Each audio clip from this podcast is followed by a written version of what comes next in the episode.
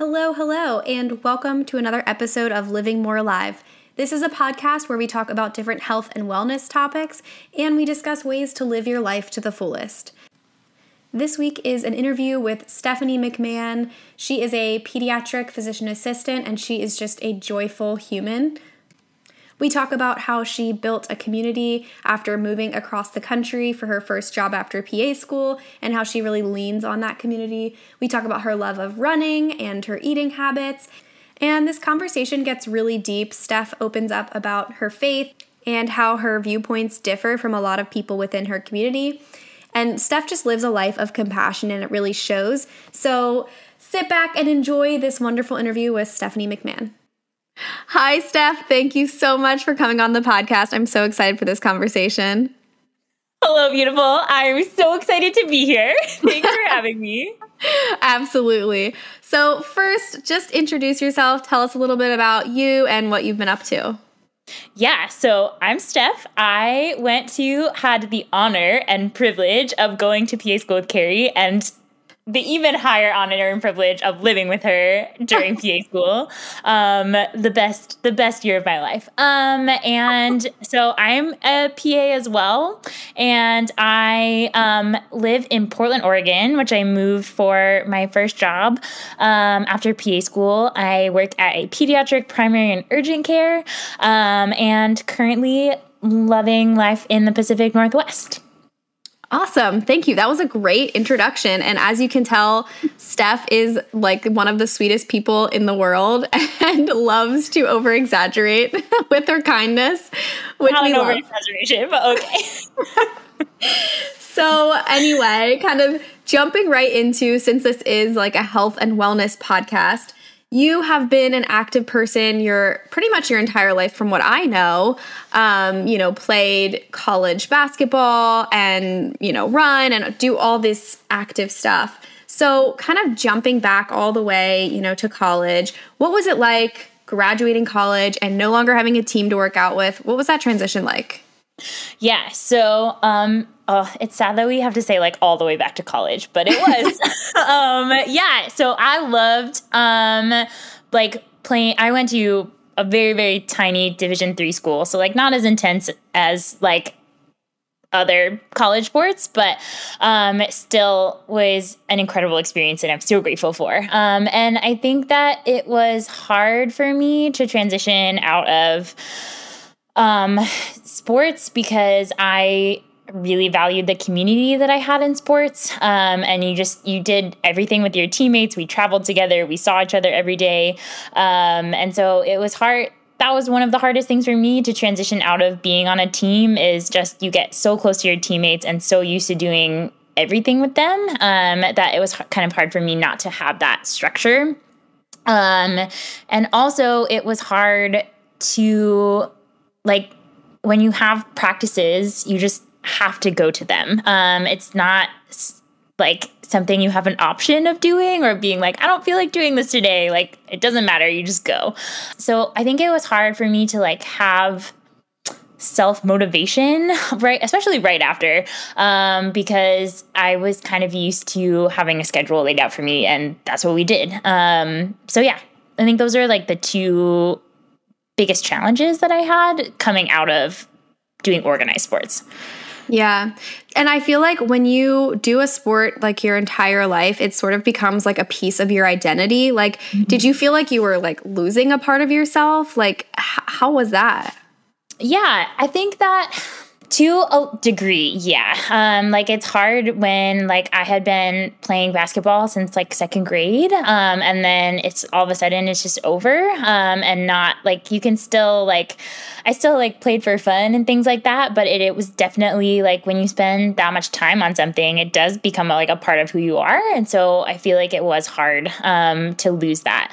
Um, I think playing at a lower level, like a Division three type level, did help with perspective on that. Um, like I knew that this was not going to be something. It was a phase of my life that I'm really grateful for and really enjoy, but I also knew it was never going to be like the rest of my life. Mm-hmm. Um, and being able to kind of I was a student athlete, not like an athlete student, if that makes sense. I feel like I really was able to like put my schooling first and like knew that that's where I wanted to like head in the direction of my life. So it was really helpful because I feel like it was still a part of who I was, but not to the degree that I felt like I had like lost everything when my basketball career was over. It was just like, this is now the next step that I'm excited to take after finishing college. Yeah, that's cool. I mean, I feel like that shows that you also had a really like healthy perspective and you were like you knew that this was a finite time and you were able to fully enjoy that and then kind of move on from there. So when you did graduate and you're kind of on your own, you don't have a team, you don't have to go to practice anymore. Did you like take any time off? Did you stop exercising for a while? What what kind of where did that lead? Yeah, I mean, definitely. I remember I remember this very vividly of like the after I finished my last game, I was like, I don't want to do anything for a week. And there was a solid week where I literally like just one week. Wow, so long. And I know, I know, such a long time where I like didn't move. I just like I remember like me and my teammate like one time we were like, let's see how few steps we can take today and just like lay it on the couch.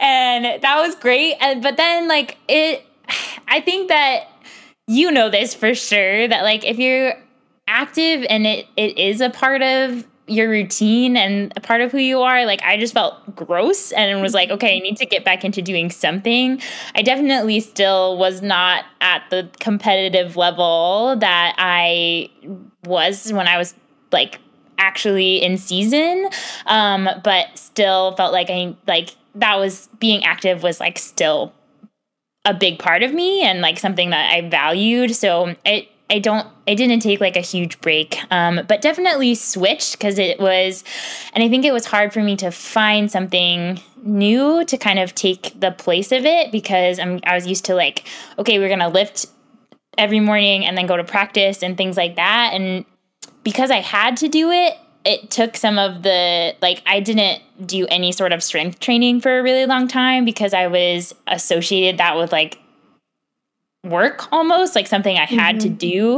Um, and so I did take a really long break from that. Um, but started running um, pretty soon after that, like finding something else to do. Gotcha. And so you said you started running. Was that sort of like your go to? Did you enjoy that? Like, because I know now you definitely enjoy running a lot. Yeah. But, you know, did it take some time to figure out what you actually enjoyed and wanted to do? Yeah, I think I have told you this story before, but um, I signed up for a half marathon like a couple of weeks after finishing basketball with my teammate and we thought that we were just in like peak physical fitness like the pinnacle of the human condition that we were like we can do anything. Let's run a half marathon. And i still don't really know why that was what we chose to do but we did. But we also chose to do that. And then because we were just the pinnacle of fitness, decided that we didn't need to train for it. So we just we did one four mile run like a week before the half marathon, and I was like, I think I threw up during that four mile run and was like, maybe we should have trained harder for this. but like we'll be fine. And then we did the half marathon and it was literally the worst one of the worst days of my life. Like just started vomiting and was like running while throwing up and like on like mile 8 and running past like spectators that were like you're almost there and I was like I am not. I still have to run like five more miles. I don't think I can do this. And it was really awful. And then I yeah, I really don't know why I kept running, but eventually I just kept doing it, and now I really love it and can run half marathons without dying. So that's definitely great. a rocky start. It sounds like yes, yes, absolutely. I have to know what did you feel like the day after that half marathon? So bad, so bad. Uh, that was another day that I really think I laid on the couch and was like, "How many steps can I not take today?" because I physically could not. real bad. We like went out to breakfast after. Like I was so excited. I was like, I'm gonna run this race and like eat some chocolate chip pancakes. And I just like sat there and like completely dazed. Like I don't think I spoke. I don't think I said anything. I was just like, I will never recover from this. Just in shock. but I did, and it's we're here now. So you know, life is great. yeah, that's that's a pretty um yeah tough start to your running career, but it's yes. you know you came back from it and now you love it. So that's great. Absolutely. So we talked a little bit about how you felt right after, you know, finishing college basketball. You took a week off and then you kind of went right into running, got into that, and have been pretty active since then. Have you ever experienced burnout since then? Or even just talking about like those days where maybe you just don't feel like going to the gym? What, what's that like for you? Yeah, absolutely. Like I, um, I I don't know. I think I hope everyone experiences that. Like I don't I hope maybe there is a person who's just like I want to work out every day. Like I just I don't know who that person is, but I like I think that everyone does. Like you there are a lot of days where like I don't I try and work out before work and like there's a lot of days where I would rather just sleep. Um and sometimes I do. Um and I also it's hard I guess for me sometimes because I love doing things. I don't like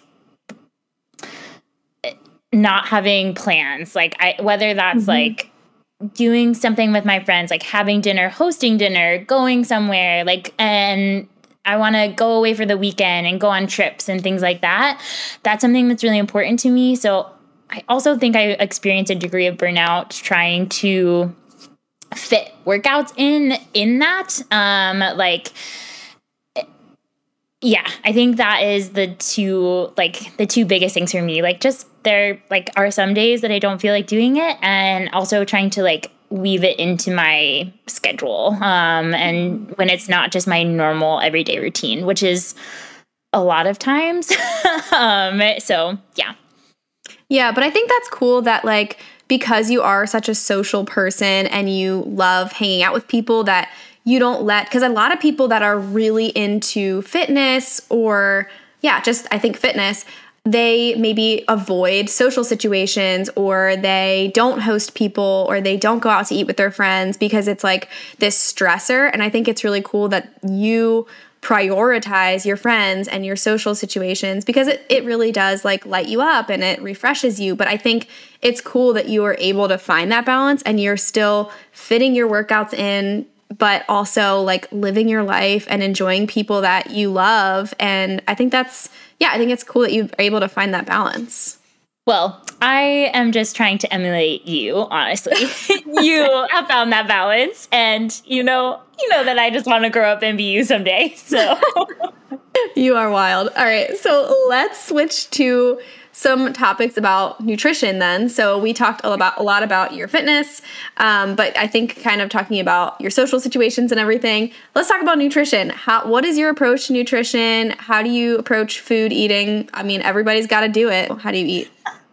Yeah, I think this is honestly like one of the areas that I struggle the most with. Um, and I think it's a multifactorial thing for sure. Just like working period or working in healthcare um, when you're doing shift work like i need to eat three meals a day at work essentially um, which and it's very easy for me to get into a very snacky, not healthy um, type of diet at work. There are just always, I don't know what it is, and I appreciate it. Like people always send cookies and like always want to bake something for you, which I appreciate. Like, don't get me wrong. Like, if my patients ever listen to this, please like keep making me cookies. But I, it's never like, it's harder to have like healthier options, high protein options, things like that in like an office healthcare work setting. Um, and then on top of that, I I guess second thing is my social needs are very high which usually involves a lot of like, let's go get dinner tonight and like, let's go out for a drink and things like that. So I, which I love doing and is really important to me, but also contributes to me not making the best decisions because usually tend to get less healthy options at restaurants and bars and things like that than I would make for myself at home. And then another thing is is that honestly like I just I really enjoy mac and cheese and I really enjoy like carbs. Like I have the diet of like a 15 month old. Like they just eat like cheese and crackers and like that's kind of I think maybe I'm regressing in my diet. um and like I live alone, so it's harder to like when I don't have like someone else to be like, yeah, let's make dinner. It's easier, quicker. I tend to go with easier and quicker options because I don't like I can do that and that's like enough food for one person. So, I guess that was like four things, but all in all, something that I struggle with, but am constantly working on and like mm-hmm. trying to have grace for myself in the same type of thing. Yeah, and I was going to say like you say that you struggle with it, but is this something that you feel like guilty when you do go out to eat or when you do have your mac and cheese or is it just like, you know, is it hindering your goals or like what about it do you feel like is a struggle for you? Because I mean, you're not objectively you're not unhealthy. Mm-hmm. So, I guess, you know, kind of define that a little bit if you would. So, yeah, sometimes feel guilty about it. Um, like I not all the time, not usually, I would say. Um, but there are times where I just am like, wow, I did not do a great job, like balancing balanced diet today. Didn't do great mm-hmm. on those macros. like, um, and I think also sometimes I use I use it as like a compensatory mechanism for like I come home at night after work and I if I had like especially if it's been like a really long day or I had a tough patient like I tend to automatically go to like let's have a little treat and I eat some ice cream or like I make mac and cheese or something like that. Um, mm-hmm. and then afterwards I'm like maybe that wasn't the best way for me to deal with the stress that I was having. Um, and then so, but I think more than so the guilt is I can definitely notice a difference in a lot of ways, like be it like my physical appearance, but more so like how I feel. Like mm-hmm. if um mm-hmm. when I do prioritize eating better.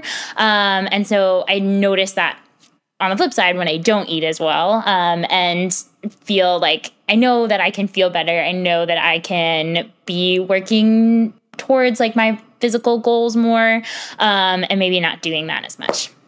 Yeah, yeah. I think that's big too. Like, I think so many people think about nutrition based on like what how it changes their body, but I also think it's it's huge to kind of recognize that connection with how it makes you feel. So. Yeah. Yeah, that's um, interesting. And then, do you ever kind of struggle with like your body image at all? Because I know you hinted at like feeling guilty, but like, is that a struggle for you or or not? Yeah, I think for sure. Not not a ton, but I think that just like which is great. Um, Thanks, Rent. Again, trying to emulate you in every single aspect. But yeah, it's definitely like there are areas of my body, the way that I look, that I am more self conscious about than others, and notice, like, wow, I used to have abs, now they're gone, um, or something like that. Struggle with image in in those sorts of ways. Like, definitely, there are things that, and this is something I'm working on. I think everyone should work on about feeling like they truly are beautiful and wonderful, but like definitely yes. I still struggle with that. Like I could very easily name areas of my body that I wish I could change, um, which is something that I'm working on, but something that I know is it's just kind of a lifelong thing um, mm-hmm. that I'm always trying to work on my like internal dialogue, self talk, like whatever, yeah. to, to, to realize that I don't need to look a certain way. But it's really hard, like just to exist and not notice things that you wish were were different about yourself. I think. Yeah, especially in this current society. Yeah, a thousand um, percent. Yeah, but I feel like listening to you, I'm sure everybody can hear that maybe if your positive self talk isn't great, your positive external talk is amazing. um, you are one of the most uplifting people that I've ever met. So, question for you is you are so bubbly, you're so, you, you come off so happy all the time. How do you keep such a positive mindset all the time? Um, well, I don't think that I keep a positive mindset all the time. First of all, um, I don't think anybody is like ever happy 100% of the time. But truth, truth. that being said, I am a lot of things. I'm surrounded by like the greatest human beings on the face of the planet Earth. Like, I literally don't know how I get so lucky with like each stage in my life. I feel like I have found a group of people who have been so incredible, people that I want to be more like, people that I love and enjoy spending time with. Um, and so I think that's part of it. And um, trying to find good things um, in each day and like take a step back and realize that like I dreamt of being in the spot that I am right now. Um, and like I have an incredible job and career and like support group of people and like um, a roof over my way more than just a roof over my head and like so many of the things that I dreamt of becoming um, and trying not to focus on the things that I it's really easy um, to focus on things that I still don't have or haven't achieved yet that I want to um, and really easy for me to get bogged down in I guess just like the overall brokenness of the world um, and our like society and culture. Like if i think about that too much i can feel myself like spiraling um, but really like trying to remember, and I don't do this perfectly, that I have just this like one day and I am going to do as much good things in this one day as I can. Um, and like try and make things better as much as I can, even if they're really, really small things. Um, and find joy and purpose in that. Um, sounds way better and way easier than it actually is to do that but um, that's something that i have tried to be really intentional about um, mm-hmm. but yeah i think that's at least some of the at least some of the reasons yeah and so like i've only known you for i don't know a few years yeah. but is this something that you know you worked on over time and like you made a, an intentional practice like were you not as uplifting and supportive before or like how do you kind of develop that and like maintain that? Yeah i don't know. I i guess i think i've always i don't think that it's a part of my personality that I've ever had to work on. Um, mm-hmm. I really love supporting the people that I love and being there for them. And that has always been something that's brought me a lot of joy and a lot of purpose. So um, I think that definitely, like, it's, it's something like what I was talking about about like focusing on good things and trying to to be there for people is always something that I can work on. Like I will never achieve like perfection in any category, but um, it's always been something that I've loved to do. So I don't, I feel really blessed that it's not something that I feel like I've had to work on.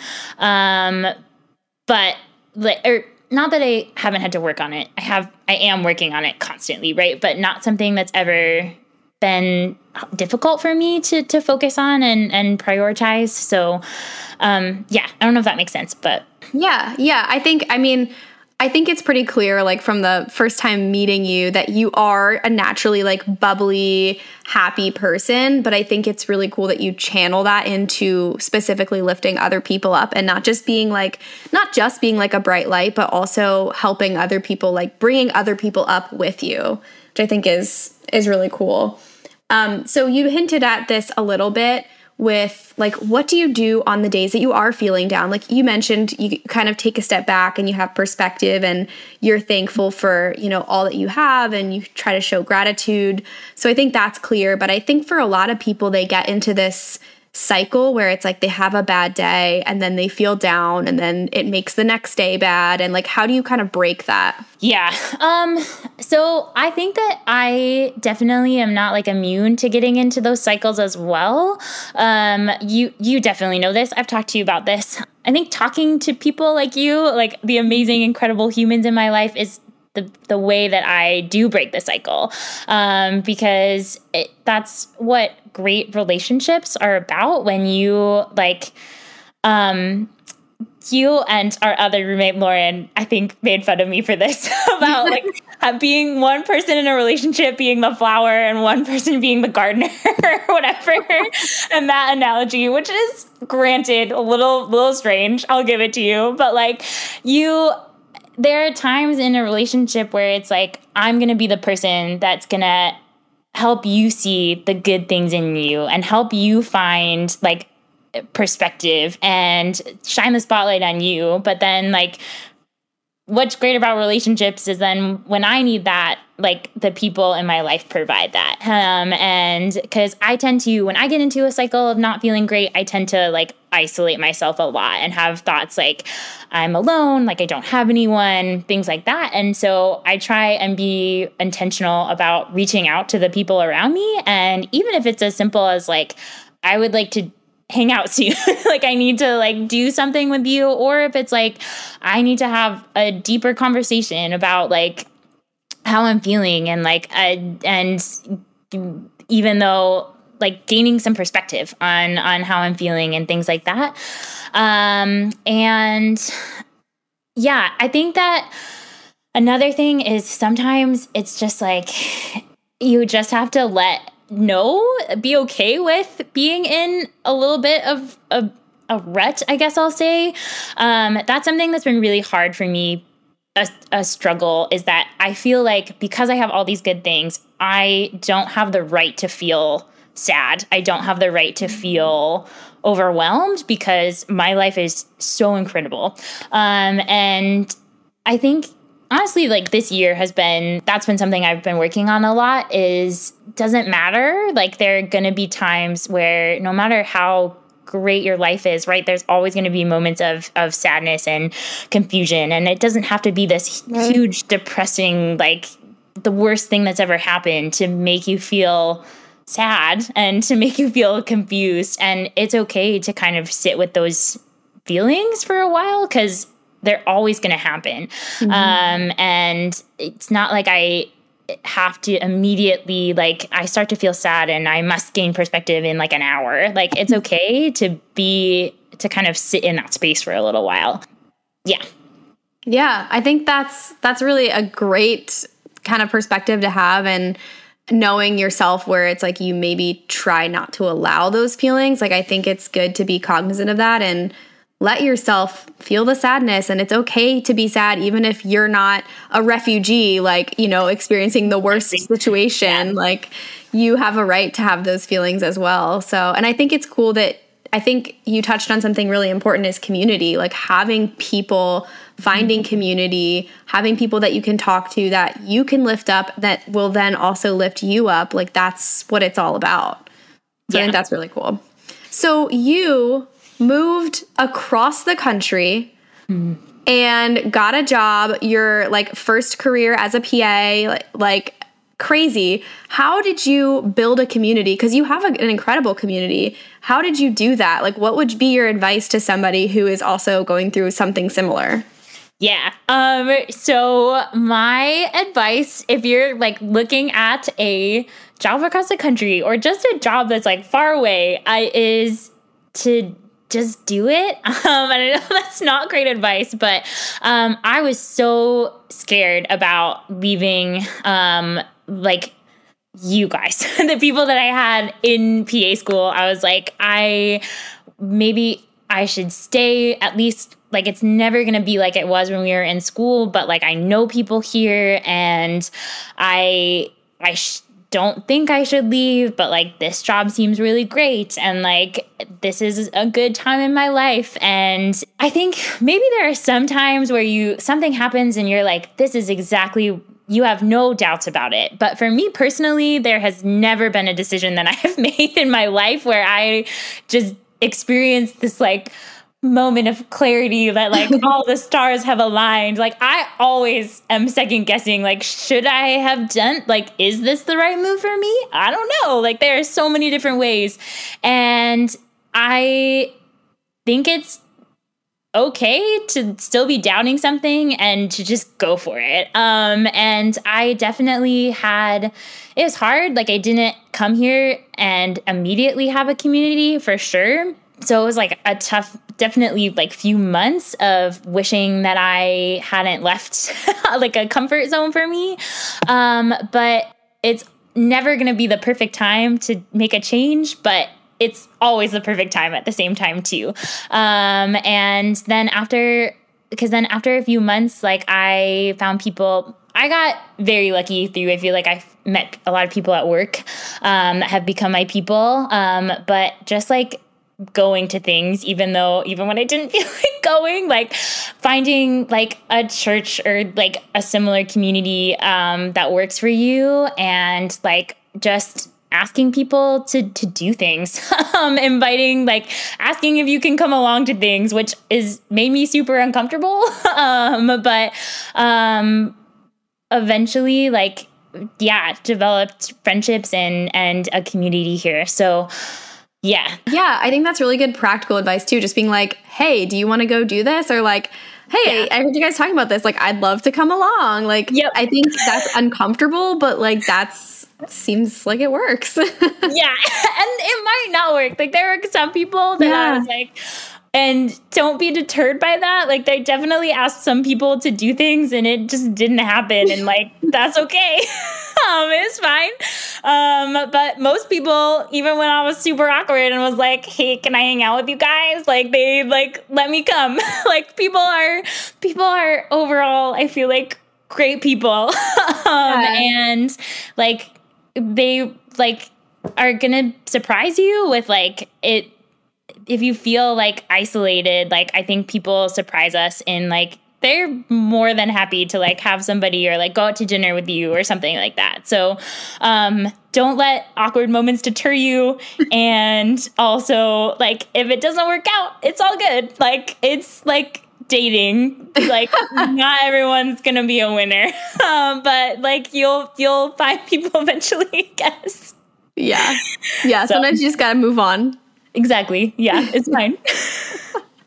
okay, so you moved across the country and you worked at, well, I guess originally it was like a pediatric urgent mm-hmm. care and primary care, mm-hmm. now more urgent care side of mm-hmm. things. But why why pediatrics? Why did you choose this career? What do you love about it? Okay. Um yeah, I you know this as well, but I um thought that I wanted to go into pediatrics before even went to PA school, but I was like, I'm going to keep my mind open. There are so many things that I don't even know about. And then I did my Peds rotation and was like, this is exactly what I want to do. Like all these other things, not sucked. I enjoyed moments and aspects of everything, but I, it was just like a totally different experience for me. What I love about pediatrics the most, I think, is just hanging out with kids. Um, and they are like every day I go to work and like a patient like makes me laugh and brings me joy cuz like they are so funny and so joyful and like live are just living their best lives and don't need like big things or complicated things to make them happy. I honestly like want to be more like the patients that I take care of. Um and I love that even when I am haven't had to, to, give people a ton of like really difficult diagnoses or like anything like that in my current role as like it's a lot of like healthy kids and like or they have a cold or something like that. But even in those moments when i have had to give a kiddo or their family like a really a difficult diagnosis or like we don't 100% know what's going on um i think also kids understand what's going on. Like maybe not to the degree, like level of complexity that we do as adults, but I know that something's wrong. They know that, like, when they're sick and things like that. And they're still able to just really find joy and, like, focus on, like, the the day in front of them and like still try and bring joy to others as well. So like all of the goals that I talked about that I'm working on, like I feel like kids have that down pat. And I so that's why I love working with them. Also, it's great in medicine because kids are usually fine. I really love that about kids. like adults are are I don't know how you all take care of adults like if they have like 15 medications and like you tell them what to do and they could care less what you're telling them to do. and like my my patients are always like even if they're really sick one day the next day they're they're feeling better. Like they they do not take medicines. Like they're great. um, so I also I really like that as well. um, and maybe that's just me being like selfish that I don't want to think about the different meds and I want people to listen to me more. But that's what I love um, in general and why I chose peds and why I can never see myself switching out of peds. Yeah, well, and you obviously have a great personality for that. Like, as a kiddo coming in, seeing you and you just like being wild and happy and fun, like, that's the perfect thing for a sick kiddo or, you know, a relatively healthy kiddo. Like, any yep. kid would love that. yeah. So we talked about why you love pediatrics. What is like a challenge that comes with that? This is like right the classic answer that anybody that works with peds will tell you is like parents are hard. I really I think this is not specific to peds. Um, like medicine in general is like balancing what you think is right as a provider, um, as someone who has a healthcare education, and what the parents are telling you, what your patient is telling you, they think is wrong, um, what they're gonna do no matter what you say. So I think that like a personal struggle is definitely like when I differ on what a parent's personal like beliefs about a situation are as I've been in practice more, trying to balance and have like a hard line of like, medically, this is what we need to do for your kid, or medically, like, this is my opinion, but still, like, they're the parents. They're the ones mm-hmm. that are the ultimate decision makers. And sometimes it's been really hard for me to respect what parents are saying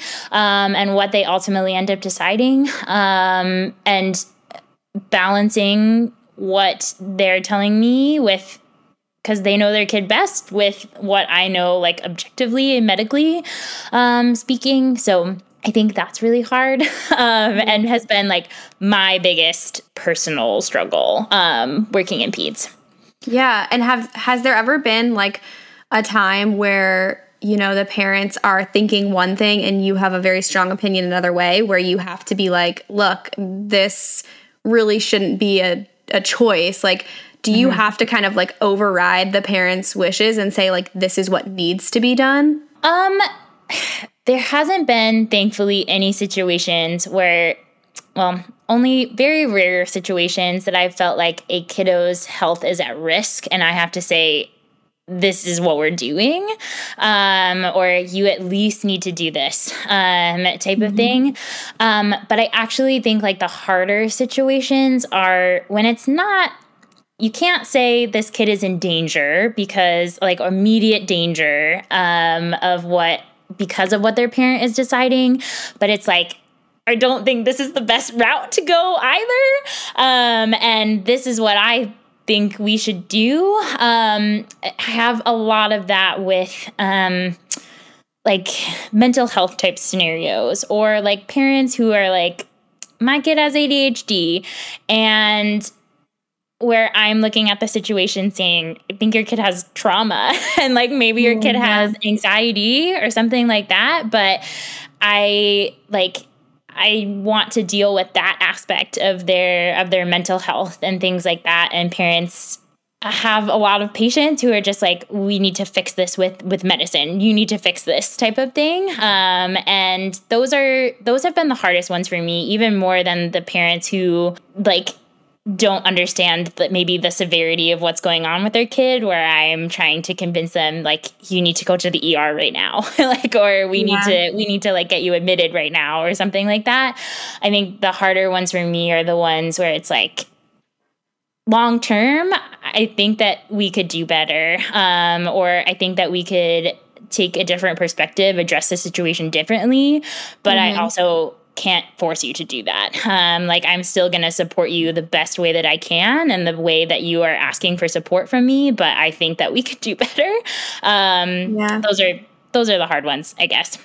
Yeah, that's interesting. When it's sort of like it's hard to show your perspective and your opinion because it's like a little bit more nebulous, I guess. Yeah, exactly. Yeah. yeah. And like uh, in situations where it's like there's a lot of things going on and like also trying to remember like the parent is in this not so great situation as well. Like they are also dealing with probably stress and trauma and things mm-hmm. like that. And they're, it's not just their kid is my patient, but like they play a big role. Like they're also my patient to a degree because they mm-hmm. need, as a parent, like you need to be in a good mental health space and safe and things like that to make good decisions for you and your kid um, and to get any sort of perspective on that. So, yeah, yeah. those have been the most difficult challenges, I, think. Yeah. Yeah, that's interesting. And yeah. as a provider in pediatrics, I mean, you obviously don't see all the kids across America, but what is sort of the biggest health challenge that you see in pediatrics? Yeah. Um there are a lot. um, I think that the one that I feel is like the biggest challenge across all the patients that I'm seeing is just like honestly like the world that these kids are growing up in and the culture wow. and that's not just a challenge for kids like I think that's a challenge for everyone but just uh, yeah, it like really hurts my heart to to see that we have just been, been like so increasingly divided.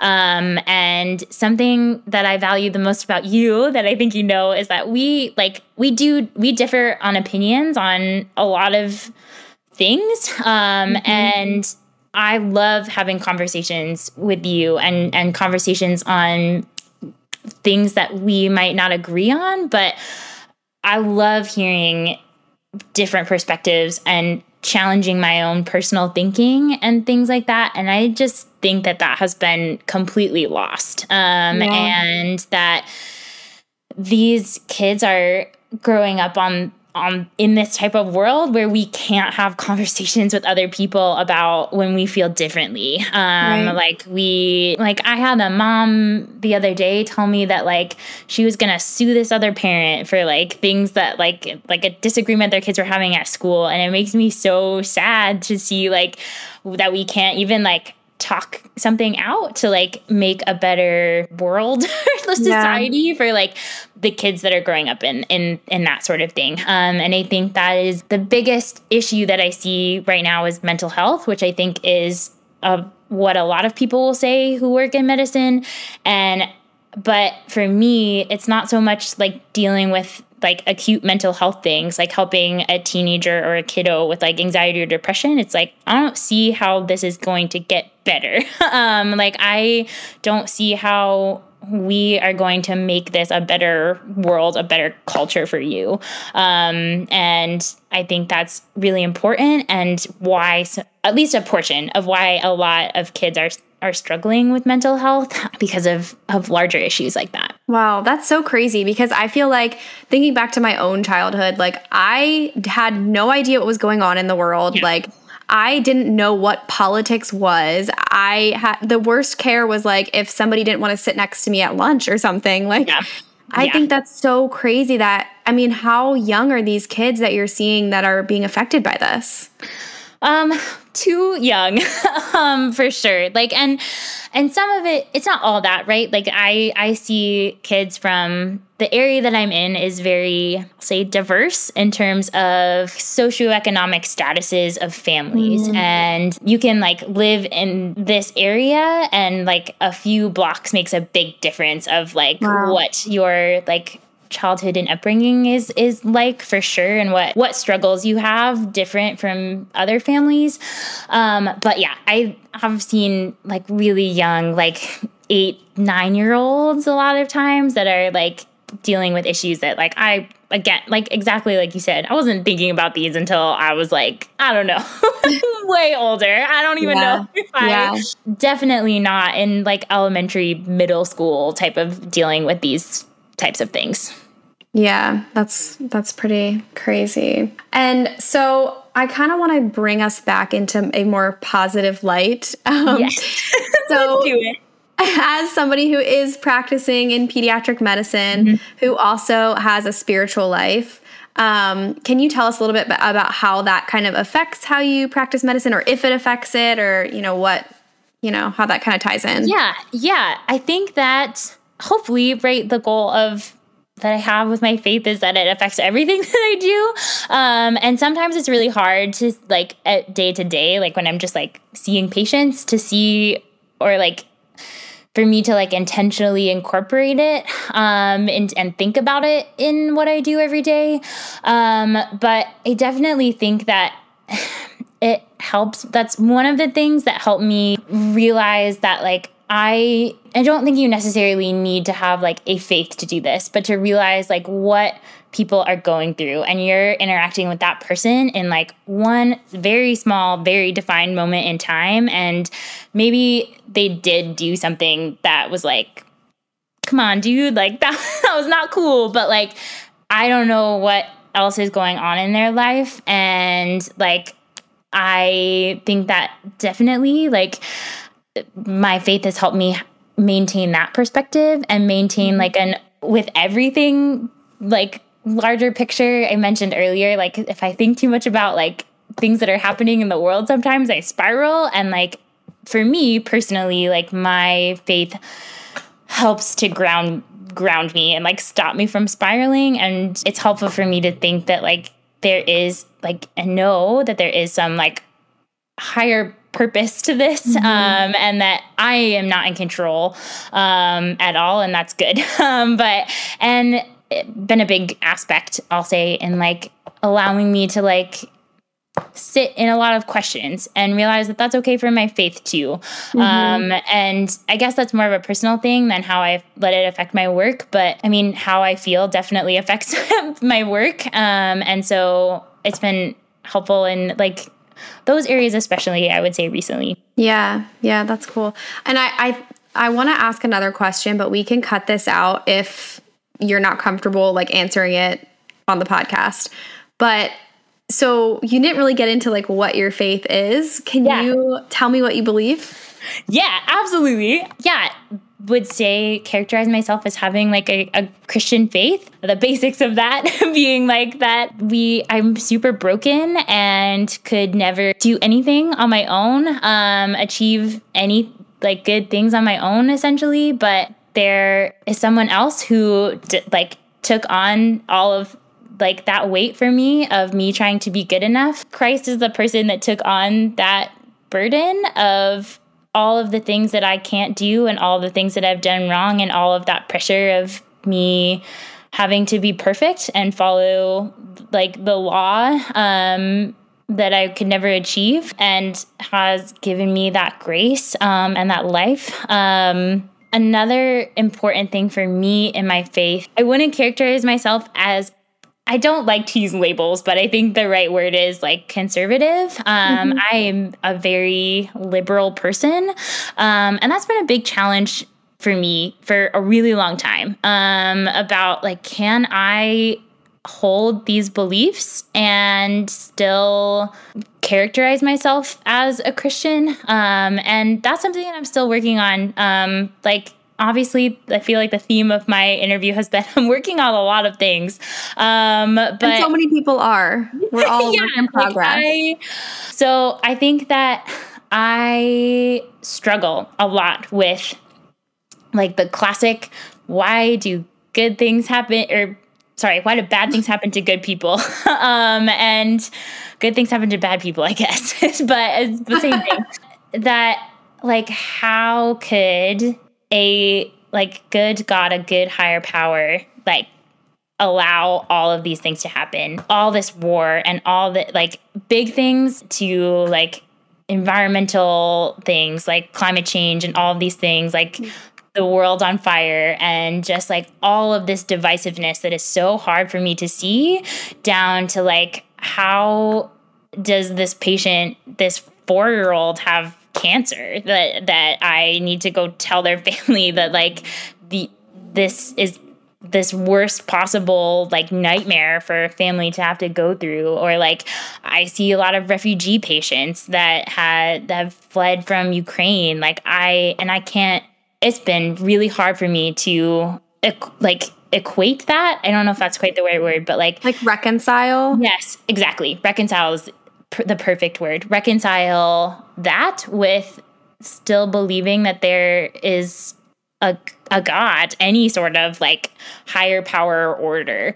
Um, and I'm honestly still working through that. Um, there's a lot of a lot of doubts that I have, um, and a lot of things about the church that I have had to I think honestly like kind of separate myself from mm-hmm. um, and really think about what the basis of my faith is. Um, and I still think church is a great community, like an important aspect of that. But I also don't agree with a lot of things um, that ha- the church has become associated with. It's become this like very political thing, mm-hmm. um, and like just so many things um, that doesn't allow like as an example like women in leadership that I think that women should have that place. Um, and I think that what's been most frustrating for me about the church is that we've we've decided to pick these issues that mm-hmm. I just have a really hard time believing like that this is the biggest issue going on right now that like why are we so focused on this and just can't get out of this um and again have talked to you about this before but like even on like hot topic hotbed issues like abortion mm-hmm. whether or not you think that abortion is part of healthcare or right or wrong or whatever um that it's just been really sad for me to to have people of that I think I still share right the same faith with them say that like be so committed to like mm-hmm. we need to end abortion and that is it is this evil that we need to completely stop um and just not leave any sort of room for discussion on mm-hmm. maybe we do like if we think that abortion is wrong, why are we not supporting single moms more? Why are we mm-hmm. not supporting um, the foster care system more? Um, because if I was in the situation that a lot of that I see a lot of like my teen moms in, um, of they're looking at a foster care system that is awful, that maybe they grew up in, that was this terrible traumatic experience for them, and that's the option that they have for their kid.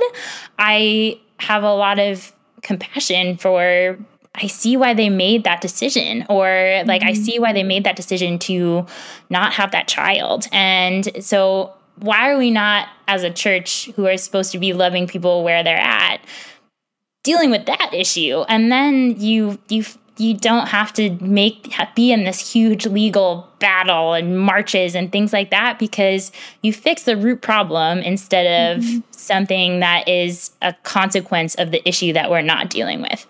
Um, I'm going on a really long rant here. and so that has been I you can pick an issue and I probably fall on like the quote unquote wrong side of it um, for what like I grew up with and what a lot of Christians hold and I don't think that's wrong. I think it's really beautiful that I that we can share the same faith and have different opinions on things. Um and but I think again, like the larger culture, like we've just lost the ability to do that. We think that like this mm-hmm. is this is what God says and I really don't think that we can say that. Like I I we're people, we're humans. Like think about how much has changed like and how we used to for hundreds of years we used the bible to justify things like slavery and that like we pointed out all these passages and like there were christian churches saying like it's right to own slaves and i don't think anybody would say that now but now we're so we've like dug ourselves into this hole of like we can't change like this is like and I think I understand wanting, you need to stand firm in your faith. If there's something that you're like, I think this is wrong and I'm not going to cave in on that, I, I agree. I think it's hard to do that and still be open, but we have to. We have to, like, because that is not going to change people's hearts and not going to result in anything better if we just say this is wrong this is wrong this is wrong we're not caving we're not caving we're not leaving i can't listen to you i can't talk to you mm-hmm. like that's not how it's supposed to be either. So I don't have like great answers for that other than I think it is our job to love people first um, and mm-hmm. kind of not worry about the rest of the things um, or worry less about the rest of the things. That's just not something that I feel like the church has done well. So yeah, I I think that I am definitely in still kind of a, a moment of struggle and um, leaning on my community for support for sure, but also figuring out a lot of things personally. I I love I love what you said because I think one, I think there's probably a ton of people that feel the same way as you, people who fall on more of like the liberal side of these hot button issues and they feel like they don't have a place or they're questioning their faith and I think it's what a word that you used that I think is so important that kind of unifies us all is compassion. Like, I think that you show beautiful compassion for humans. Um, and I think that's a true testament of your faith. And I think that's something that the church as a whole has kind of lost sight of. And like, you know, Jesus didn't sit with the perfect humans of society. Like, mm-hmm he went to the people who were considered the lowest of the low in society and loved them. And he didn't say, Oh, well, yeah, if you come over here and you stop doing what you're doing, I'm going to love you and I'll take care of you only if you stop doing what you're doing. He sat down with them in the middle of their brokenness and loved them right where they were. And so I think for sure what you're saying like about the church kind of losing sight of that I think is a big issue that has happened over I don't even know how many years this has kind of been mm-hmm. slowly mm-hmm. creeping up. And so I think I think it's one, I think it's completely fine and normal for you to be questioning things and not sure where you stand because again, like the church is run by broken humans. Like we all mm-hmm. are broken humans and I think there has been poor management of the church as a whole and so I think the fact that you are questioning things like one is healthy, like you it's your faith and it's between you and God and no one else really. And but I I think that what you said about compassion is what true Christianity is and what your religion should be focused on because that's the basis of what Jesus wants us to do. He wants yeah. us to be compassionate and love others.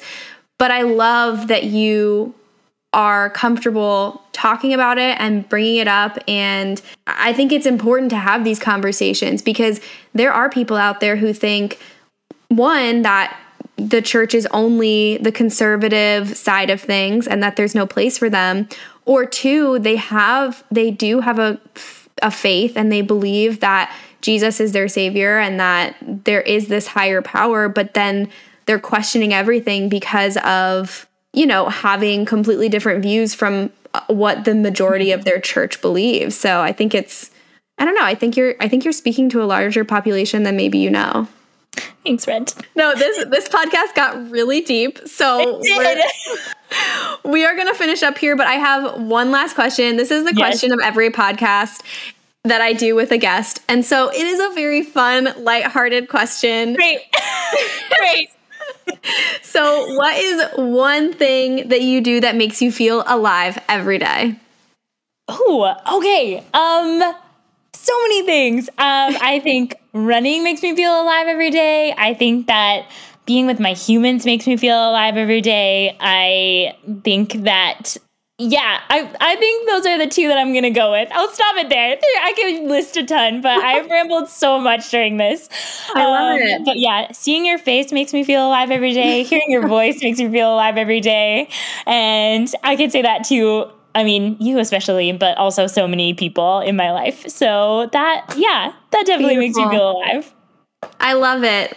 Well, thank you so much for coming on the podcast, Steph. I think this was a great conversation, and I think people are going to learn a lot from you and gain some really awesome perspective.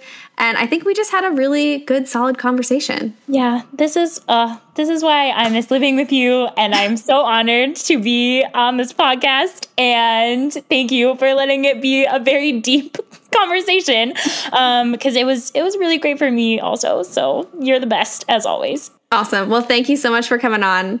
Thanks, Kerri. And that is all for today's episode. Thank you guys so much for listening. I think Steph had so much great perspective to give, and it was just a wonderful conversation. If you enjoyed this podcast, please leave a five star rating and let me know what you like about it. Let me know if there's anything that you want to hear about. And follow me on Instagram. It is Kerri.saint.clair, S-T.C-L-A-I-R. I post a lot of health and wellness content there, so follow along for more tips and tricks. And as always, guys, go and live your life to the fullest today. Bye.